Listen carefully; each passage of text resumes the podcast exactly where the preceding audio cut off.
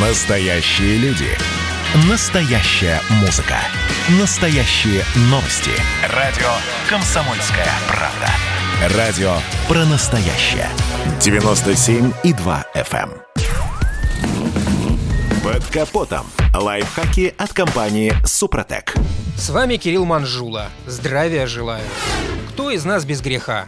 Скажем честно, найти водителя, который не нарушал правил, невозможно. Ну, или почти невозможно. Не знаю, есть ли рейтинг самых популярных нарушений, но думаю, если такой существует, то в первую тройку точно входит нарушение правил парковки. Чем дальше, тем сложнее жителям крупных городов найти легальное место для парковки автомобиля, а значит подобное нарушение будет только укреплять свои позиции в этом рейтинге. И, естественно, в этой ситуации такое явление, как эвакуация машин нарушителей, никуда не исчезнет. А между тем, каких-то 10-15 лет назад служб эвакуации в наших городах практически не было. Небольшое количество спецмашин использовалось только для транспортировки неисправных и пострадавших в аварии автомобилей. А теперь эвакуаторы стали массово работать в мегаполисах. Причем не только на улицах, но и во дворах. И об этом нельзя забывать. Многие почему-то считают, что не только дом, но и двор их крепость. И это большое заблуждение. Ясное дело, двор обычно скрыт от глаз дорожной полиции, но, во-первых, иногда сотрудники ГИБДД проводят специальные рейды,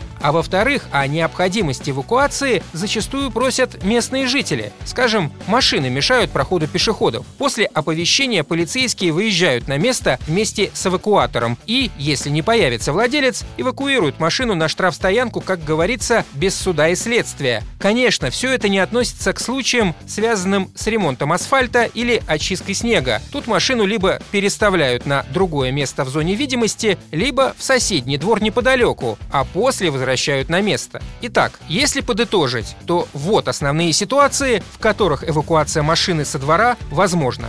Автомобиль припаркован на тротуаре. Учтите, даже одним колесом. То же самое касается и парковки на газоне и занятия парковочного места, предназначенного для инвалида. Эвакуировать могут в случае очистки территории от снега или укладки асфальта. И если автомобиль полуразобран, не имеет госномеров и хозяин не обнаружен. Да, и напомню, если кто-то по-свински поставил автомобиль, то ему, кроме штрафа, придется оплатить и эвакуацию, и штраф-стоянку. На этом пока все. С вами был Кирилл Манжула. Слушайте рубрику «Под капотом» и программу «Мой автомобиль» в подкастах на нашем сайте и в мобильном приложении «Радио Комсомольская правда», а в эфире с понедельника по четверг в 7 утра. И помните, мы не истина в последней инстанции, но направление указываем верное.